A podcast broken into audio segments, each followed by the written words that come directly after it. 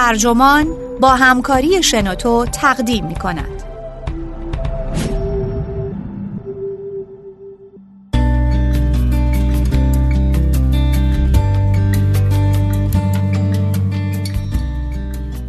عصر طلایی آزادی بیان و سکه از رونق افتاده دموکراسی. نویسنده زینب توفکچی. مترجم محمد معماریان. منبع وایرد. ترجمه شده در وبسایت ترجمان. گوینده پردیس جلالی.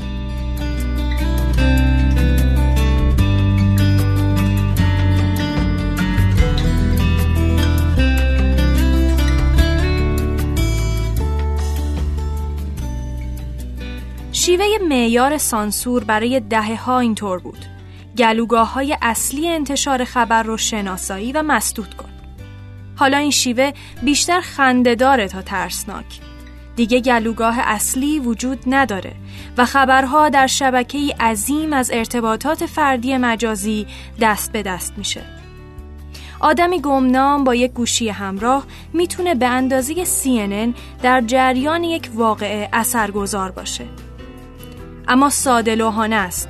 اگه فکر کنیم جهت دهی به افکار در این سیستم هولناک از بین رفته.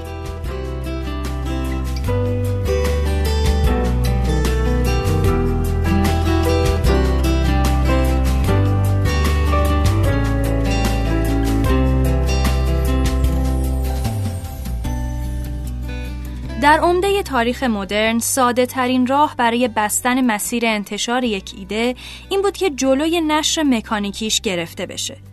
روزنامه رو ببندید، به رئیس شبکه فشار بیارید، یک سانسورچی رسمی در انتشارات بگذارید.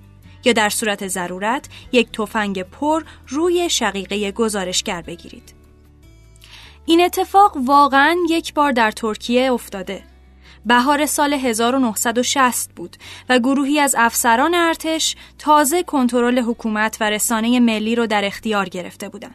اونا اطلاع رسانی رو متوقف کرده بودند تا جلوی هماهنگسازی هر گونه تهدیدی علیه کودتاشون رو بگیرن.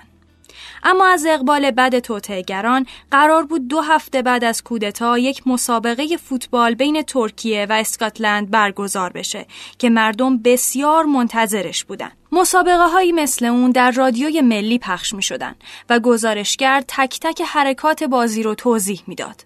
مردم سراسر ترکیه دور دستگاه های رادیو جمع می شدن تا تیم ملی رو تشویق کنند. ریسک لغو مسابقه برای کودتاچی ها زیاد بود چون احتمال داشت جرقه اعتراض رو بزنه. اما اگه گزارشگر در پخش زنده رادیویی یک حرف سیاسی می‌زد چطور؟ یک اشاره کافی بود تا کشور به آشوب کشیده بشه. در نتیجه افسران به یک راه حل بدیهی رسیدن. چند تفنگدار گذاشتن که در کل دو ساعت و چهل و پنج دقیقه پخش زنده گزارشگر رو نشونه بگیرن. این هم ریسک داشت ولی ریسکی مدیریت شده بود. بالاخره اونا فقط مجبور بودن یک گزارشگر رو تهدید کنند. فقط یک گلوگاه برای کنترل امواج. نسخه های مختلف این روش استاندارد در سانسور یعنی گلوگاه درست رو انتخاب کنید و فشارش بدید روزی روزگاری هنجار سراسر دنیا بود.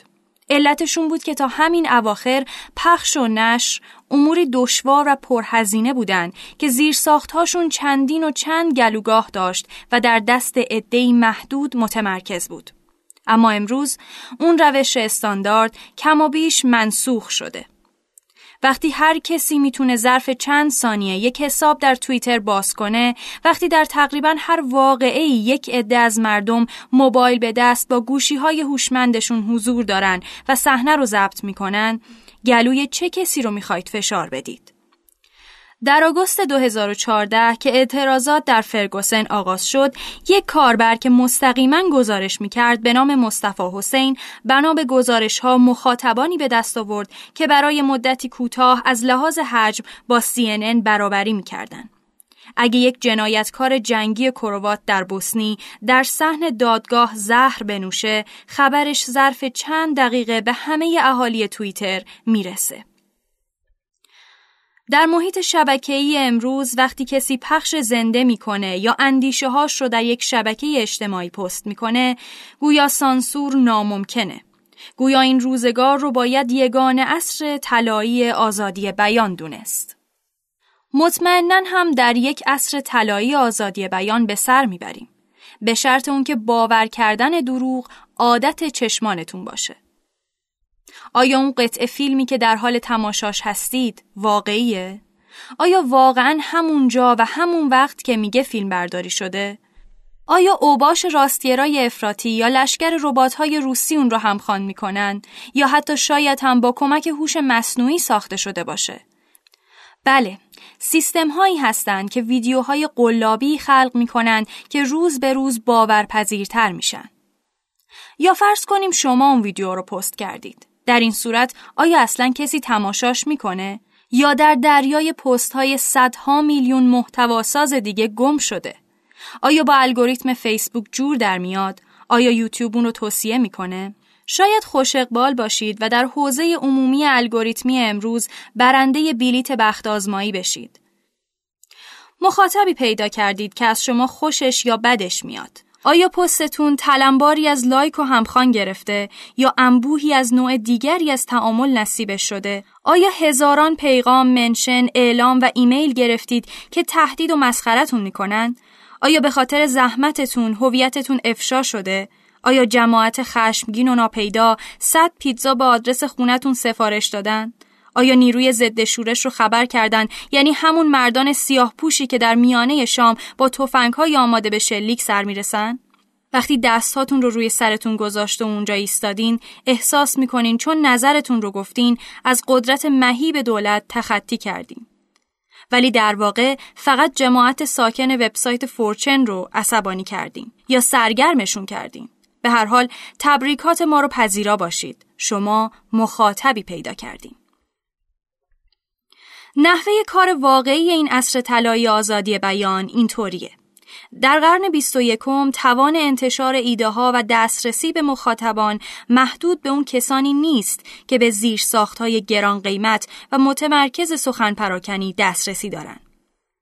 اما در عوض توانایی فرد برای جلب و توزیع توجه که محدودیت می‌سازه. حالا چند پلتفرم دیجیتال معدودن که تا حد بسیار زیاد و وحشتناکی به جریان توجه دنیا ساختار میدن. فیسبوک، گوگل که مالک یوتیوبه و تا حد کمتری توییتر. این شرکت ها که دوست دارن خودشون رو سرلوحه آزادی بیان بدونن به چنان مقیاسی دست پیدا کردند که دنیا هرگز به خودش ندیده بود. اونا بر توزیع رسانه‌ای سلطه پیدا کردند و روز به روز بیشتر جایگزین اصل حوزه عمومی میشن. اما کسب و کارشون در بطن خودش خاکی تر از این حرفاست. اونا دلال تبلیغاتن.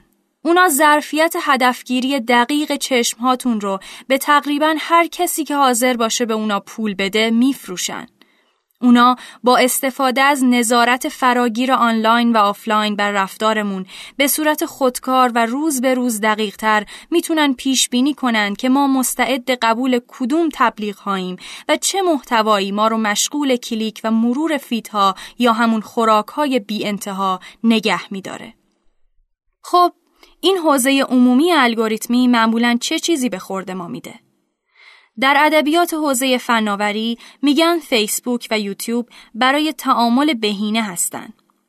مدافعانشون میگن که این جمله یعنی اونا دقیقا همونی رو به ما میدن که خواستارش هستیم.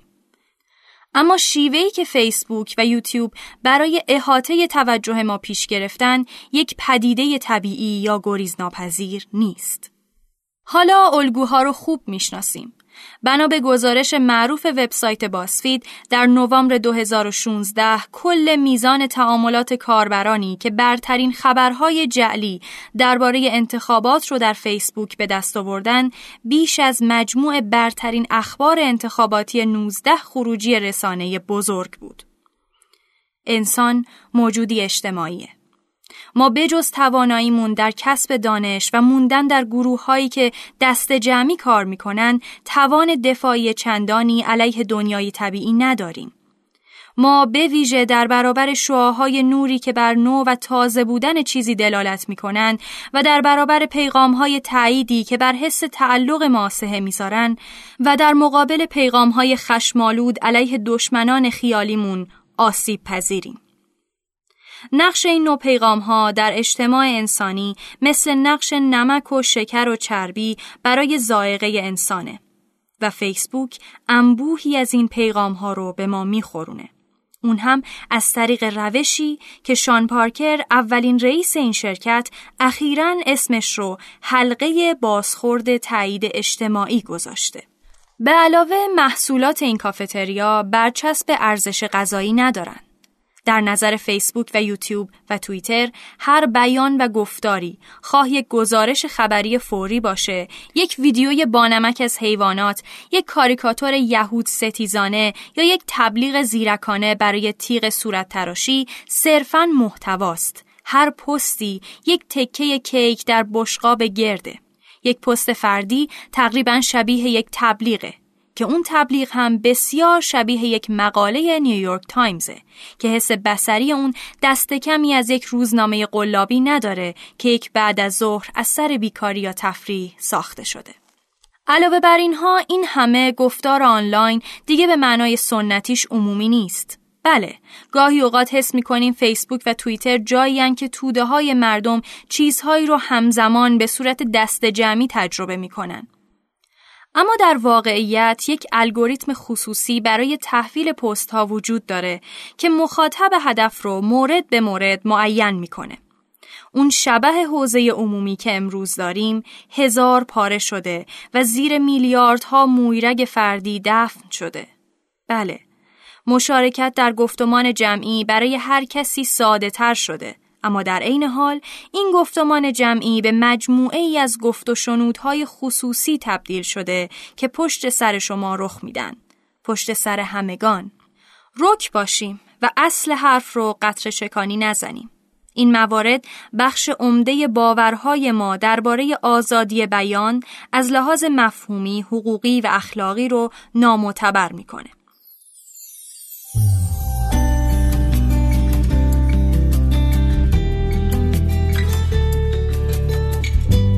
امروزه موثرترین شکل‌های سانسور بستن راه گفتار نیستند بلکه دستکاری اعتماد و توجهن.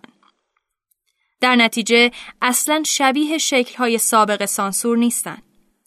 بلکه به شکل کارزارهای آزار ویروسی یا هماهنگ شده در میان که از ظرفیت پویای خشمی که مثل ویروس منتشر میشه بهره می‌برند تا هزینه تحمل ناپذیر و نامتناسب بر کنش اعلام موضع تحمیل کنند. اونها شبیه همهگیر شدن اطلاع رسانی های انحرافی که می‌خواد ریشه اعتبار منابع خبر معتبر رو بزنه اونها شبیه کارزارهای اوباشیگری و حواس پرت کنی هستند که روی دوش ربات ها پیش میرن یا شبیه درز تکه تکه اطلاعات حک شده که می‌خوان همه توجه رسانه های سنتی رو جلب کنن. این تاکتیک ها معمولا مستلزم قانون شکنی نیستند یا زنگ های خطر متمم اول قانون اساسی رو به صدا در نمیارن. اما همگی در خدمت همون هدفی که شکلهای قدیمی سانسور دنبال می‌کردند. اونا بهترین ابزارهای موجودند برای جلوگیری از انتشار یک خبر و مورد توجه قرار گرفتن اون. همچنین می‌تونن پلتفرم های بزرگ رو به جایی افتضاح برای تعامل با دیگران تبدیل کنن. گاهی هم پلتفرم های بزرگ کسانی رو به خاطر تخطی از استانداردهای اجتماع از شبکه هاشون تعلیق یا اخراج می‌کنن. این عمل به نظر بسیاری افراد واقعا شبیه مدل های قدیمی سانسوره. اما چنین کاری حتی اگه نمایش قدرت مهیب پلتفرم هم باشه باز به معنای دقیق و فنیش نقض آزادی بیان نیست.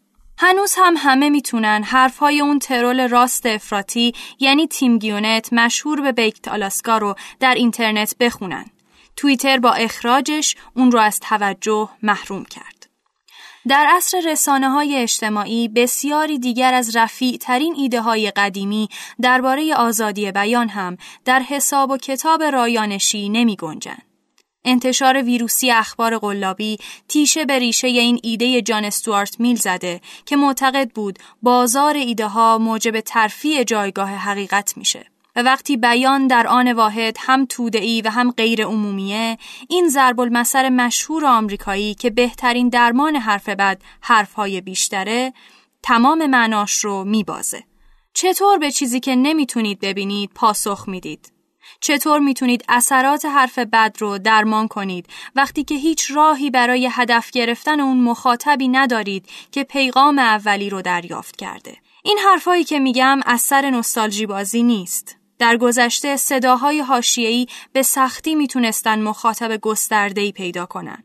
اون صداها هرگز از صد دروازبانانی نمیگذشتند که اخبار شامگاهی رو مینوشتن. اونایی که محل کار و زندگیشون در منحتن و واشنگتن دی سی فقط چند خیابون فاصله داشت. بهترین کاری که از دست ناراضیان برمیومد راه انداختن صحنه های تماشایی عمومی بود که مستلزم فداکاری بود اما اون دروازبان ها هم نمی‌تونستند بر چنین صحنه ای چشم ببندند. مثل رهبران جنبش حقوق مدنی ایالات متحده که بچه های مدرسه ای رو به تظاهرات در خیابان های بیرمنگام در ایالت آلاباما فرستادند تا اوریانترین شکل بیرحمی پلیس ایالت های جنوبی پیش چشم دوربین ها قرار بگیره. اما در اون زمانه هر کنشگر سیاسی کم و بیش می‌تونست همون چیزهایی رو ببینه که مابقی مردم می‌دیدن. امروزه حتی قدرتمندترین نخبگان هم نمی‌تونن دسته مناسبی از مردم رو گرده هم بیارن تا با پیغامهای ویروسی مقابله کنن. بنا به گزارشی که جاشوا گرین و ساشا آیزنبرگ در بلومبرگ منتشر کردند، در جریان انتخابات ریاست جمهوری سال 2016 تیم ترامپ از به اصطلاح پست های تیره یعنی پست های غیر عمومی که مخاطبان خاصی را هدف می‌گیرند استفاده کرد تا سیاه ها رو از رأی دادن در ایالت های معلق بین دموکرات ها و جمهوری خواهان منصرف کنه. تیم کلینتون حتی نمی‌تونست این پیغام ها رو رصد کنه چه برسه به اینکه مستقیما با اونها مقابله کنه. حتی اگه خود هیلاری کلینتون در اخبار شامگاهی حاضر می‌شد این همراهی برای دسترسی به مخاطبان متأثر از اون پیام ها نبود. چون فقط تیم ترامپ و فیسبوک می‌دونستند مخاطبان چه کسانی بودند. باید این نکته رو دونست که استفاده تیم ترامپ از این پست های تیره مستاق اون نیست که یک ابزار ساده و بیگناه رو شرورانه به عنوان اسلحه به کار گرفته باشن. بلکه این تیم از فیسبوک دقیقا همون استفاده ای رو کرد که فیسبوک براش طراحی شده. این کار برای تیم ترامپ کم هزینه بود. چون پرسنل فیسبوک هم در دفتر نشسته بودند و یاری میرسوندن. یعنی همون کاری که شرکت های فناوری برای اکثر تبلیغ کنندگان و کارزارهای سیاسی بزرگ انجام میدن. تا وقتی که مردم تبلیغ ها رو ببینن چه اهمیتی داره که اون گفتار از کجا میاد؟ یا چه تأثیری داره؟ مابقی قصه هم در قلمرو مسئولیت فیسبوک نمی گنجه. به نظر مارک زاکربرگ مأموریت فیسبوک برای متصل کردن دنیا و نزدیکتر کردن دنیا به هم سند فضیلت مدنی اونه. اون در یک ویدیوی آنلاین با نگاهی به انتخاباتی که گذشت در کمال افتخار گفت در سال 2016 مردم میلیاردها تعامل و بحث باز در فیسبوک داشتند. نامزدها کانالهای مستقیم برای ارتباط با دهها میلیون شهروند داشتند. یک شعار رایج در صنعت فناوری این ایده است که بیشتر شدن حرف و بیان و گفتار یعنی مشارکت بیشتر و اتصال بیشتر والاترین و خالصترین نیکی ها رو شکل میده.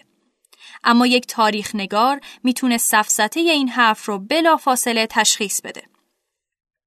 فیسبوک فقط ناراضیان دموکراسی دوست مصری و هواداران بازی ویدیویی تمدن رو به هم متصل نمی‌کنه بلکه برتری طلبان سفید پوست رو هم گرد هم میاره که حالا گرد همایی های بسیار مؤثرتری را میندازن. فیسبوک به متصل کردن برنامه های راهبان رادیکال بودایی در میانمار کمک می‌کنه که حالا ابزارهای بسیار قدرتمندتری برای پخش پیامهایی دارن که مخاطبان رو به پاکسازی قومی تحریک می‌کنه.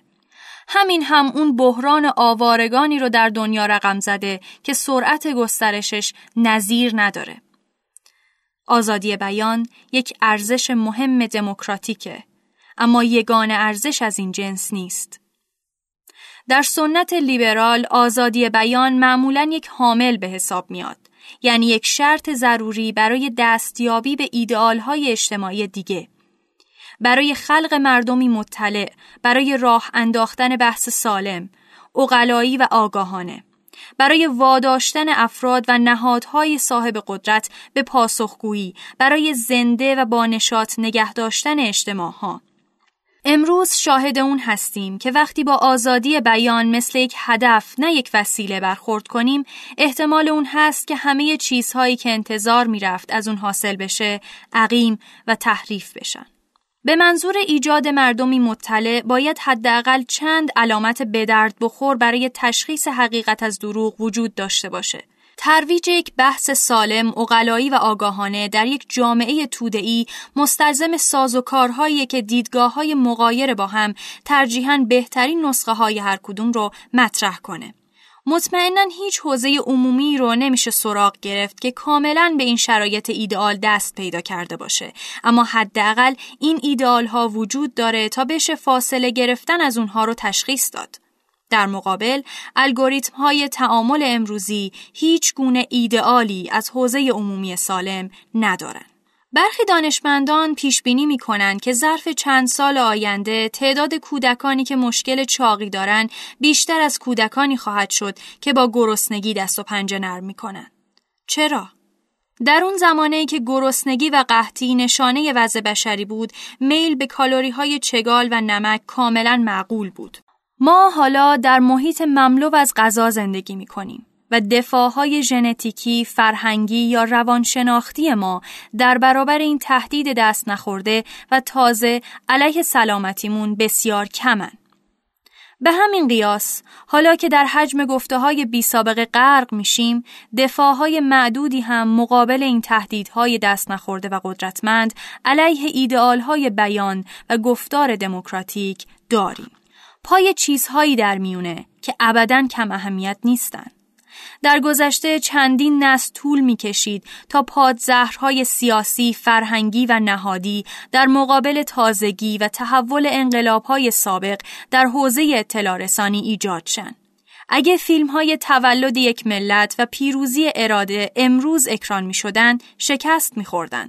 اما هر دوی اونها زمانی عرضه شدند که صنعت فیلم در دوران نوزادی خودش بود و استفاده نوآورانشون از این رسانه در احیای گسترده کوکلاکس کلان مجموعه های نجات پرست و تندروی آمریکایی و اوجگیری نازیسم نقش بازی کرد. تا همینجا اونقدر دیدیم که تشخیص بدیم. اون الگوی محوری کسب و کاری که زیربنای پلتفرم های شرکت های بزرگ فناوریه درو کردن توجه مردم با استفاده از زیرساخت گسترده نظارتی برای فراهم آوردن امکان تبلیغ هدفمند و عمدتا خودکار در مقیاس بسیار بزرگ با اقتدار طلبی و پروپاگاندا و اطلاع رسانی نادرست و قطبی سازی بسیار خوب جفت و جور میشه. اون پادزهرهای نهادی که بشر تا حالا برای حفاظت از خودش علیه سانسور و پروپاگاندا ساخته، قوانین، آینامه های اخلاقی روزنامه نگاری، نگهبان های مستقل، آموزش عمومی، همگی برای دنیایی ساخته شدند که در اون فشردن گلوی چند دروازبان اخبار و تهدید چند فرد می‌تونست راهی مؤثر برای بستن مجرای گفتار و بیان باشه. این پادزهرها دیگه کفایت نمی‌کنن. ولی مجبور هم نیستیم که تسلیم وضع موجود بشیم. فیسبوک فقط 13 سال عمر داره، توییتر 11 سال و حتی گوگل هم بیش از 19 سال نداره. وقتی صنعت خودروسازی در چنین دوره ای از پیشرفت خودش بود، هنوز کمربند ایمنی، کیسه هوا، کنترل کننده های آلاینده یا نقاط اجباری شکست تنه خودرو ایجاد نشده بودند. اون قوانین و ساختارهای انگیزه ساز که زیربنای سازوکار توجه و نظارت در اینترنت هستند باید تغییر کنند. اما اگه بخوایم انصاف رو در حق فیسبوک و گوگل و توییتر رعایت کنیم باید بگیم گرچه اونها در بسیاری موارد می‌تونستن و می‌تونن بهتر از این عمل کنن این قوقای عمومی که ادعا می‌کنن اونها می‌خوان مشکل رو حل کنن اساسا نابجاست راه حل مشکلات گفتمان دیجیتال که مستلزم بدبستانهای سنگین نباشه و سایر ایدئالها رو فدا نکنه چندتا بیشتر نیست. و اینها هم تصمیماتی نیستند که مارک زاکربرگ بخواد به تنهایی بگیره. این تصمیمات عمیقا سیاسی هن. در قرن بیستم ایالات متحده قوانینی تصویب کرد که مصرف سرب در رنگهای نقاشی و بنزین رو ممنوع می کرد. مشخص می کرد موجر باید چقدر حریم خصوصی به مستجرانش بده و معین می کرد یک شرکت تلفن چقدر می‌تونه بر مشتریانش نظارت کنه. ما می‌تونیم برای نحوه اداره نظارت دیجیتال، کانالدهی توجه، آزار، جمعآوری داده و تصمیم گیری الگوریتمی تصمیم بگیریم. فقط باید بحث و گفتگو رو درباره اون آغاز کنیم. همین الان.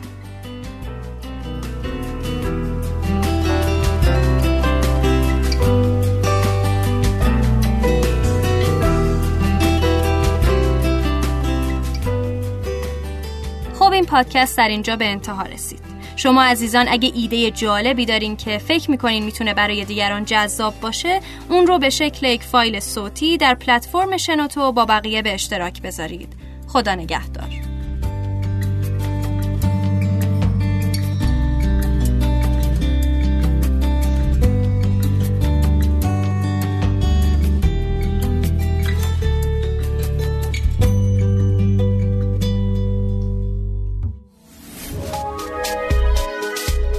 شنوتو سرویس اشتراک گذاری فایل های صوتی www.shenoto.com